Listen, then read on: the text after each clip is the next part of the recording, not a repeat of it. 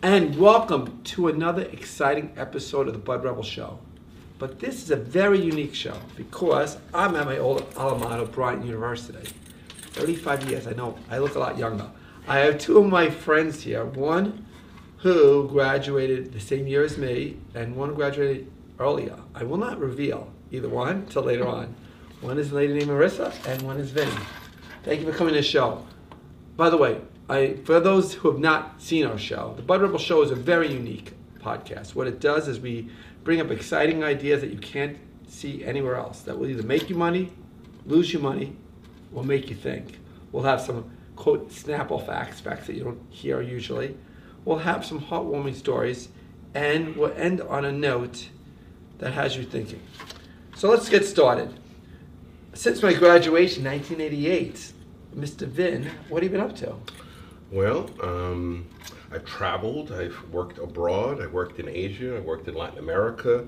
Now I currently live on the West Coast in Oregon. I've pretty much been in the financial world the whole time, and uh, it's been great. And lucky um, I get to come back to the East Coast and visit Bryant occasionally. So you moved from, I guess, Rhode Island. Where were you originally from? Originally from Connecticut, Eastern Connecticut, and then when I got out of Bryant, I was living in Connecticut for a number of years, and then I moved to Boston, and then New York, and then from New York out to Oregon. Wow, they really moved you around a lot. And for those that don't know, is what's the biggest difference when you move to like Oregon from where like well, the East Coast? What's the biggest difference that you find? Well, in general, you know, the West Coast tends to be a, I find it a little bit more work-life balance.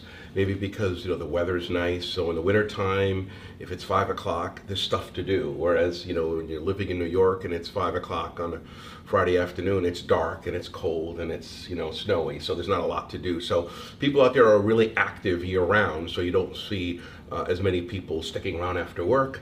And so you get to enjoy yourself after hours. Right. And I, are you involved with the wine program also? Yes, the wine. Well, I have. I started in a wine business when I was working in Asia. Uh, I started getting into wine, and I spent some time in Australia. I spent some time in Chile and Argentina, and so I just started getting into wine. Usually on the weekends when I didn't have to work, I needed something else to do other than stay in the hotel room. right? We all kind of want to venture out, and so I started getting into wine. So I started a wine business in 1996. Wait, so this is your wine that you're going to be tasting here? Oh, this is not wine. This is a mixed drink made by our colleague Dieter Kam. Okay, okay. Who is uh, he's Okay. a mixologist Oh, and importer. Let's stay with the wine for a minute. I'm sorry about that. So all of a sudden, you decide you're going to make wine. Well, I don't make wine. I teach um, wine. So a lot of people out there, you know, want to get into wine, particularly young people. Right? You come out of college, you go to your first corporate dinner, Right. and you're like, you know, I've only had beer in college, so people Right. don't know a lot about wine. So I teach a lot of uh, wine events to consumers to help them feel a little bit less um, intimidated by wine. Oh, so you're like an educated, you're like a, a class of wine. Uh, they actually have wine education courses at a number of universities. How long, and you teach there? Uh, I, I teach it on the side. I have a, I still have my job in finance during the day, and luckily the wine business is more of an evening thing. I'm not teaching a lot of wine classes So- uh, during the daytime. Okay, so if you're like teaching to uh, certain students, let's say, a little slower than others, do they don't catch on, or are they all? You know- you have expert students. Well, you know, there's there's some dynamics happening. I think young people uh, in the U.S. and abroad are kind of getting more into mixed drinks and craft beers and those kinds of things. It's very cyclical. So I think the wine industry, at least, is wanting getting wants to get a lot more younger people in. Whereas in the past, a lot of younger people got into wine, but now these other craft drinks and other things are really attracting young people. So the wine industry is trying to get young people back in. You're drinking the wines, Yeah. right? Right, learn the whole thing. And Marissa, let's hear a little bit about you. You graduated uh, at a different time. I'm not telling anybody the age, but, but you also. Uh, oh, tell us about what you do. What do you come out of college? Well, coming out of college, I started out in public accounting. So I did that for a number of years and then switched career paths to corporate accounting. So instead of public, more internal. And I did that for a number of years. And then I switched to leadership development and running a finance leadership development program for the Hartford. So, and that's where I retired from a couple of years ago, and now I do some career coaching on the side. Oh, you do career coaching. Okay, so you're going to help change my career. If you want to change it, There I can help you. I can support you. All right, very good. Very good. Absolutely. If So- you need to change. Um, we'll find out right now whether this podcast is worthy of changing my career. So, so when you started out as accountant and you've moved into different directions, did you like when you decided to change, was it like scary to change positions in this? It, it was definitely scary. I remember the first time I thought I really don't like public accounting anymore, and I wanted to do something different. So I spent two years waiting for somebody to want to hire me, and um, I learned that they're not just going to hire you. Like you have to create a resume, you have to decide what you want to do, you have to take specific steps. And while that's sometimes a little scary, it was actually very empowering to make those types of changes and movements. Um, and so the second time I wanted to change my career, I did it with a lot more confidence in it and surety and took time off from working to actually think about um, how I wanted to live my life. What did I want the last, let's say, third of my career to be? Um, and I liked, you know, I, I assessed things that I was good at doing by getting feedback from others um, and their input, and it turned into leadership development and coaching others. Okay, since you're my coach now, I'm going to give you guys some business ideas that came out. As I said before, these can be good, bad. Well, good, they can make you money, lose you money, or make you think. So you guys can take these ideas. One is something, as we get older in life, we don't maybe want to not really officially retire, but we also don't want to spend as much time working as much. But we, some of us, like that business grind, we want to do something. So I thought of making a senior investors group. And what we do is we take the people like you know you in accounting, maybe someone else in marketing, we come on to get together, and they would present our ideas, sort of like that show. What's the name show everyone? Shark Tank. Shark Tank, yeah, sort of like that, but we'd have a little bit more involvement in it. hmm And what do you think of that idea, especially with Bryant College being a business college? What do you think of that idea? I, I bet it's happening out there today somewhere. I mean, that's a simple, I think, way of defining like a venture capital Right. firm. Yep. Uh, where people with maybe a lot of money get together and Yeah, this you is know. a little bit more simple. It's more of like almost like a it's social, more, so, more sociable. You get Mhm. together, you hang out, you have drinks, talk a little bit. So Uh, Re- uh, recently, I learned of a group that um, of women in the uh, eastern corner of Connecticut that get together, and they pu- have a pool of funds, and uh, once a quarter they decide what charity they're going to contribute oh, to. wow. Yeah, and so that The whole idea of pulling resources together and having a social life. because Yes. it's fun, fun. Okay. it's a great thing. So okay, but this is more. In, this is I'm gonna. I you don't usually do this on the show, but since you said this is not that original, I'm gonna give you another one. Okay, you know Wikipedia decides of your autobiography and all this stuff. I thought of an idea called Truthpedia, which would allow anybody to write their own bio. Now, people can then can write what they want about you afterwards, and they can check. Everything's verified, but this way, everybody has a like little bio in the world, and it's out there as one outlet. Comments? I mean, I know you're looking at me, but um, isn't that LinkedIn? Yeah, I was, I was thinking the same thing. Okay. It, it is essentially. I- I mean- Except people can't necessarily comment, although I suppose they could figure out a way to comment Yeah. on it, but. The difference between the Truthopedia is this, it's actually the name's big different, but the bigger difference is it gives you a whole history. You're going to tell your life story, where I was born, what I did, where, how I grew up, all every little detail that you have that you want to. You can put, you can include everything, but you can put whatever you want as long as you want in your bio, as long as you want it to be. You probably could even put up little videos uh, connected to it. And the way that people check if it's true is they can put the information on it as well. So, because Truthop- Wikipedia sort of selects who's going to be chosen on it, Truthopedia Right. will allow everybody access to it. So let me ask you this. Yes. Why would somebody want to put out their bio and all of that information about themselves? What's in it for them? Well, the same reason that somebody makes a YouTube channel. Everybody, I think, I think in a sense that people want to have their story told, Mm. and this way you can tell your story as you see it. You know, I mean, you could actually, people, we probably could have people write it a little bit too. But every, a lot of people want to have their story told. As you get older in life, your story gets missing, little pieces. That's one of the reasons I have my blog. But I feel there's a lot of people want to have that coming out instead of just having a little piece on it. You know, and that's how Wikipedia got popular.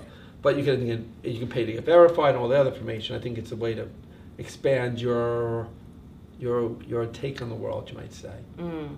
It'd be interesting to know who the judges on the Truthopedia would be, right? Like, let's say I wrote something that I was in a younger, you know, I was Batman, Right. Or I was, you know, you know, uh, some type of a child actor prodigy. You know, someone would have to kind of verify that. Well, they don't you know. have to, but you can have it. Your page could say either verified or not verified. So you can maybe make up your own thing, you know. But if it's verified, then someone checks the facts and the dates and stuff like that. If you don't want to care about it, you can make yourself Batman if you want. Well, hopefully the people, people doing the fact checking, you know. But yeah, I can see where that, you know, because in a way, some people do do like video bios, or people will do video wills. Um, they might not go all the way back to sixth grade, or but they'll certainly express their wishes on a video about how they want their assets to be distributed at death, or or how they love their children, or, or something like that. Yeah. But I think if you go all the way back to you know first grade. Um, you know, I guess that could be interesting uh, to certain people. Right, and Um, it's like it can, you know, like as people's by their grandparents or that was situation as time goes on. It's nice to have a little like a video diary or something. It's really it's that right. It Right. could be enough that two different formats. N- Not to say, to point out another thing that's already out there, kind of similar to that, is um, there are books out there for grandparents to tell their story to their grandchildren. Yeah. In a book. In a book, Oh. and they ask questions to generate, th- you know, your your memories and your thoughts, and you're able to like like that. handwrite. and it recorded. We did that with my mom. She recorded um, a video book for my son when he was a baby. And so, because we didn't know how long she was going to be around, so she just kind of talked about her and her life. So, in case she wasn't there when he grew up, she'd, he'd have something. You there. know, it's sort of like our reunion right here. You know, it's you, when you're there, and 19, when you're graduating college, and you're not thinking about, oh, this is going to pass. Mm. And then you, when you you're out of the college, and like all the things you might have done and said, and all, it's all gone. You know, it's I mean, unless you well, and so it's almost like these things pass, and you just as you're living the moment, you don't Yeah. think about it's going to pass. Right, right. Which is sort of sad. Do you guys have any interesting Bryant moments that you want to share with us at all? Well, I, you know, whenever somebody says, you know, what do you remember most about Bryant, my time at Bryant, um, besides the people that I met day one that are still my friends today, and I think that's kind of maybe a unique experience for for Bryant students. Uh, but I can name Colin and Frank and Tony and Oaks and um, B uh, as some of my best friends today. Um, but one of the things that we went through, those are not my suite mates, those were the, the guys that I hung out with. Um, but we went through the blizzard of 78 and the school was shut down for a week. And, you know, you, how did you survive? Well, we moved from three meals a day to two. And we, You were on the college, and there's this the blizzard was you the there. blizzard, like, their professors got stuck here, administrators got stuck here. And, how, and when you mean the stuck, you mean is how much? Which, how much snow we're talking about here? Uh, uh, I don't know, six, eight feet. The Eight whole, feet? the state of uh, Wow. Rhode Island shut down. Like it didn't know how to handle it. And you had some. They food- had to fly food into us uh, by the end of the week. And there was it lights and electricity. We had electricity and heat, and um, it was in the middle of February of '78. So the fraternities and sororities were pledging, and so they were out there shoveling with the um, other the, the maintenance people as part of their pledge. Um, and meanwhile, I was not a part of that. So my friends were walking down to Max's package store, which was open, and once a day they would bring a new keg up, and we would drink it at night. And then the next day, that dead keg was rolled back down to Max's package store, and we would get a new one. Wow. But by the end of the week, we were eating French fries for and you know for breakfast. So that was a little That's interesting. So it, it went on for, and so you could pretty walk much like a week. a week. That Uh, was pretty that much bad. before yeah school reopens. And, and were you able to call people with the phones working then? I mean, I getting in those days. Honestly, I, I I guess so, but I I don't know. Like I. At those days, I wasn't attached to my family and weird? parents. Exactly, Like you know, exactly. oh, it's, it's oh yeah, I'm alive. you Yeah. know. That's right. How, about- how about you? Do you have any Bryant College moments that stand out? I didn't have everything as, as big as that, although we She did have Hurricane Gloria while we were here, and I think that was in 1986. And uh, I left campus, luckily, but uh, I know a lot of people got into the, um, they had to shuffle everybody, uh, you know, either into the Koffler Center, and then I think eventually they, they, they moved them into the gym. Um, but um, I had some great memories. I had a great internship in Boston, um, which was with Pitney Bowes um, outside of Boston 128. So I worked there twice a week in my senior year, Mondays and Tuesdays. Uh, uh, yeah, Mondays and Tuesdays. And um, and then just the interaction, as Meli- Melissa, Melissa was saying, is you know the not only the the friends you meet, but the relationships you have with the professors and the staff. I remember the the first person I ever met from Bryant came to my high school, and and we maintained a relationship all the way until he passed away. Wow. You know, so I saw him here, and then while I was here, and then and then afterwards, and and other people like Roberta Heisel, who were who ran the Intercultural Center here.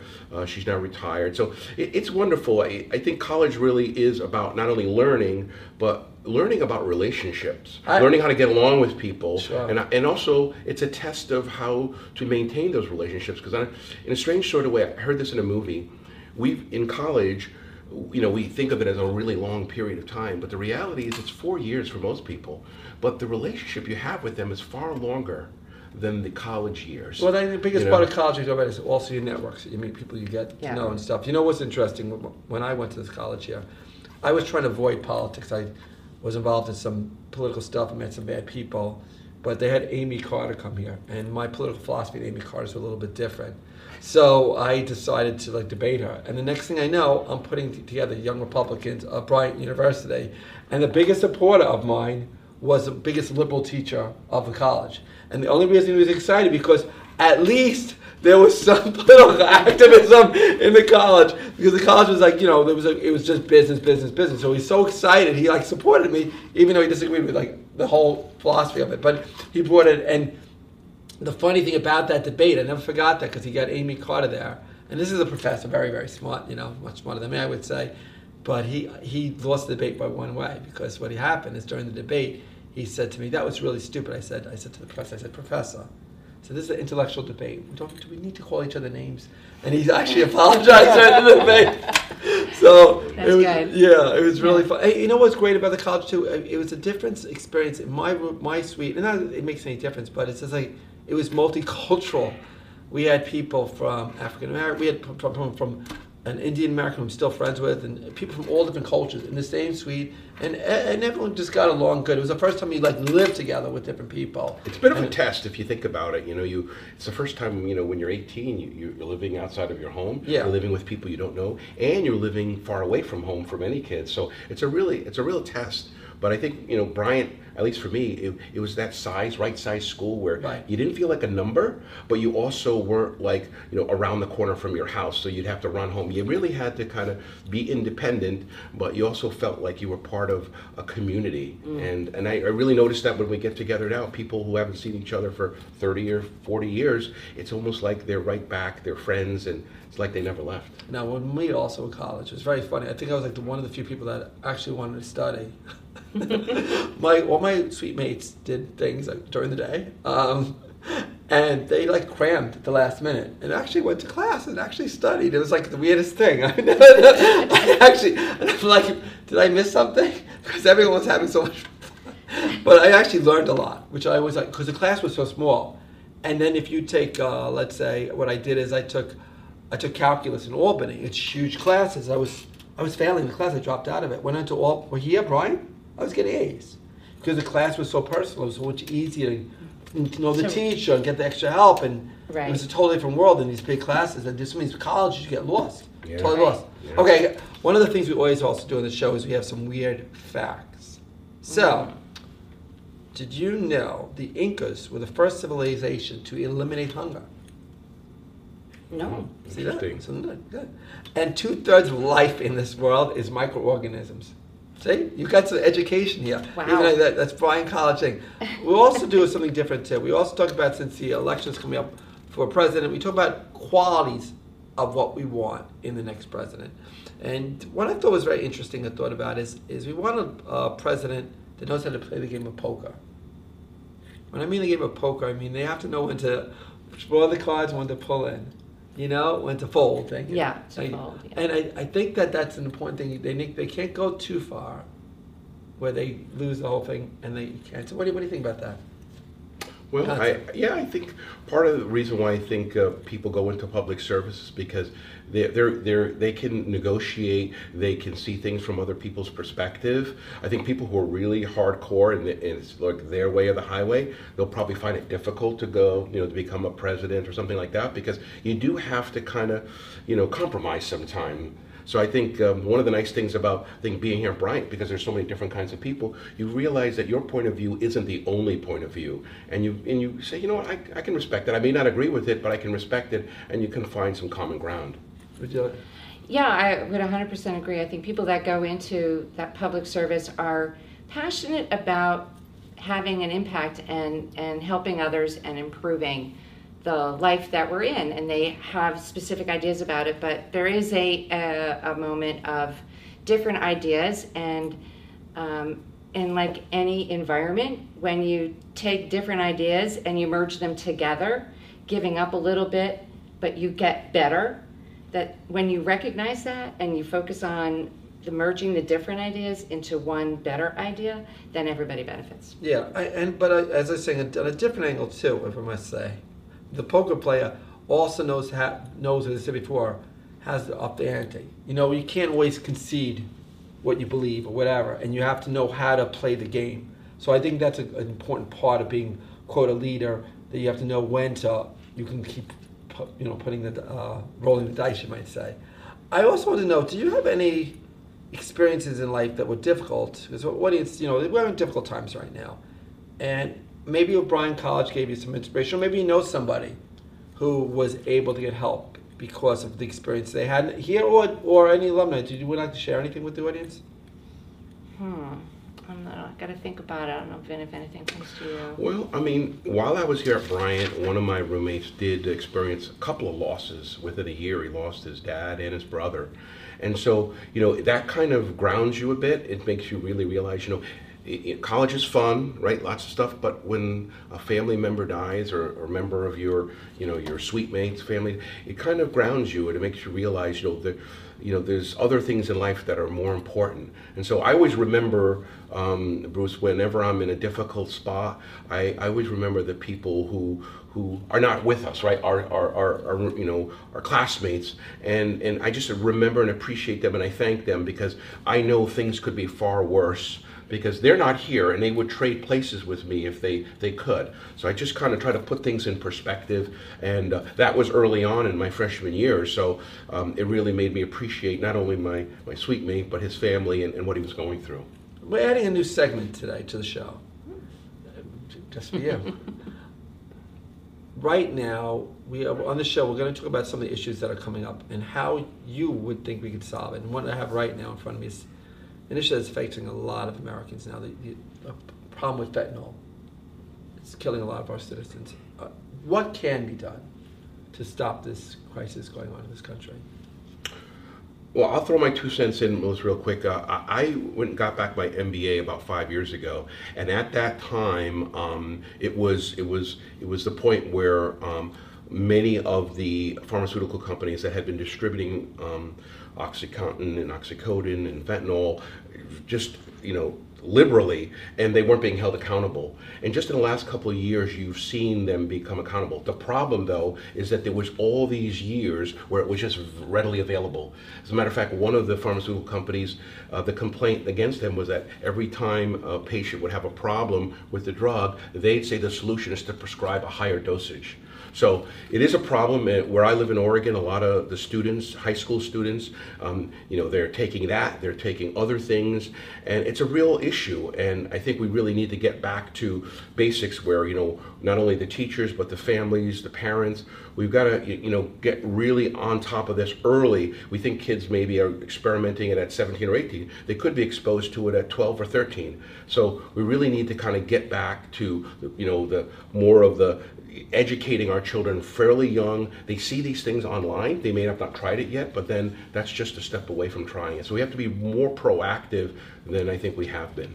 I mean, Right. I was going to say that um, th- that is, I think, where the real horrible story is, is that we're lo- losing young people to accidental fentanyl exposure, and uh, and so education and awareness can really handle that from one perspective, and on the other side, we really have to find where is this illegal fentanyl drugs coming into the country and how do we um, minimize that as much as possible.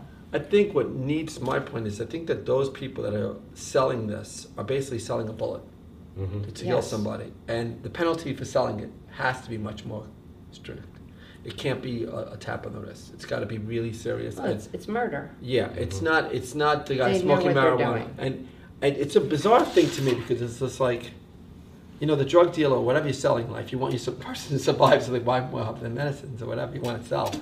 In fact, it's killing them, killing people, and so I'm just like, why sell something that you're killing quote your customers? You're killing your customer, Yeah. right? And- That and doesn't make sense. It doesn't make sense, but I think what they do is I think if I know correctly, it's it's so cheap to make, and so cheap so they give you a little bit, and they get addicted that they don't they make a bigger profit on this. Right. So what we need to do, I hate to say it in a business thing, is you got to make it, the cost go up a bit more so it doesn't become that type of problem. You know, that's another thing. I I uh-huh, yeah.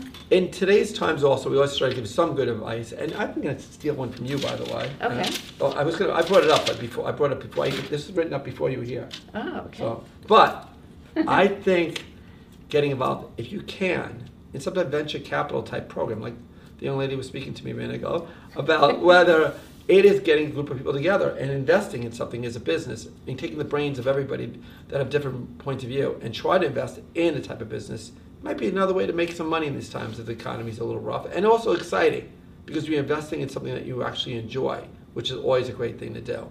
So we have two drinks here. These are from where are they from? They're Negronis made by uh, Dieter Kam, who's the class of 1988 alumnus who's making drinks today. We're gonna we're gonna go over there and test it out on myself a little later on. This is a mixed drink, so let me see what you think. And this is alumni weekend. right. Alumni At weekend. Bryant. It's Bryant's so alumni that's I weekend. mentioned Right. that. I already said that. That's the beginning. Okay. Well, if, they- I'm just reminding everybody. if anybody wants to know about your coaching and your your wine tasting, what can they? How can they find out more about you?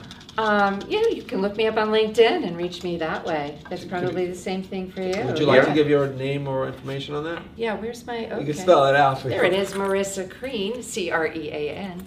So, yeah, absolutely. And Oh yeah, my website is vindevin.com. My name's Vin, so it's V-I-N-D-E-V-I-N.com, and that's where you can find information about wine and wine tasting and food. and you're available to come to different places. Oh yeah, I've done wine tasting and wine events in Long on Long Island, in Massapequa, and Ronkonkoma, all the way to Seattle. You have a good taste bud that, and coaching all over, right there. All over. Okay. Anything. Yeah. We always like to end on a happy note, and one of the things I, all, as you get more successful in life, whatever you do, there's going to be haters, and there's going to be people that have honest criticism.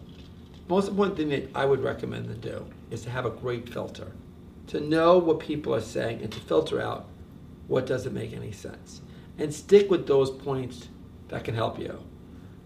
For example, I learned recently that I was speaking fast. I got that from different people.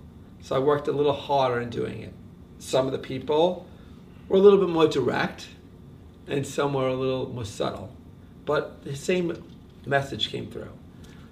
So take the advice of different people, but filter out the ones that are hurtful to you and just get the main point it is. And be successful. God willing, that will work out for you. Thank you all for joining us for another episode of the Bud Rebel Show.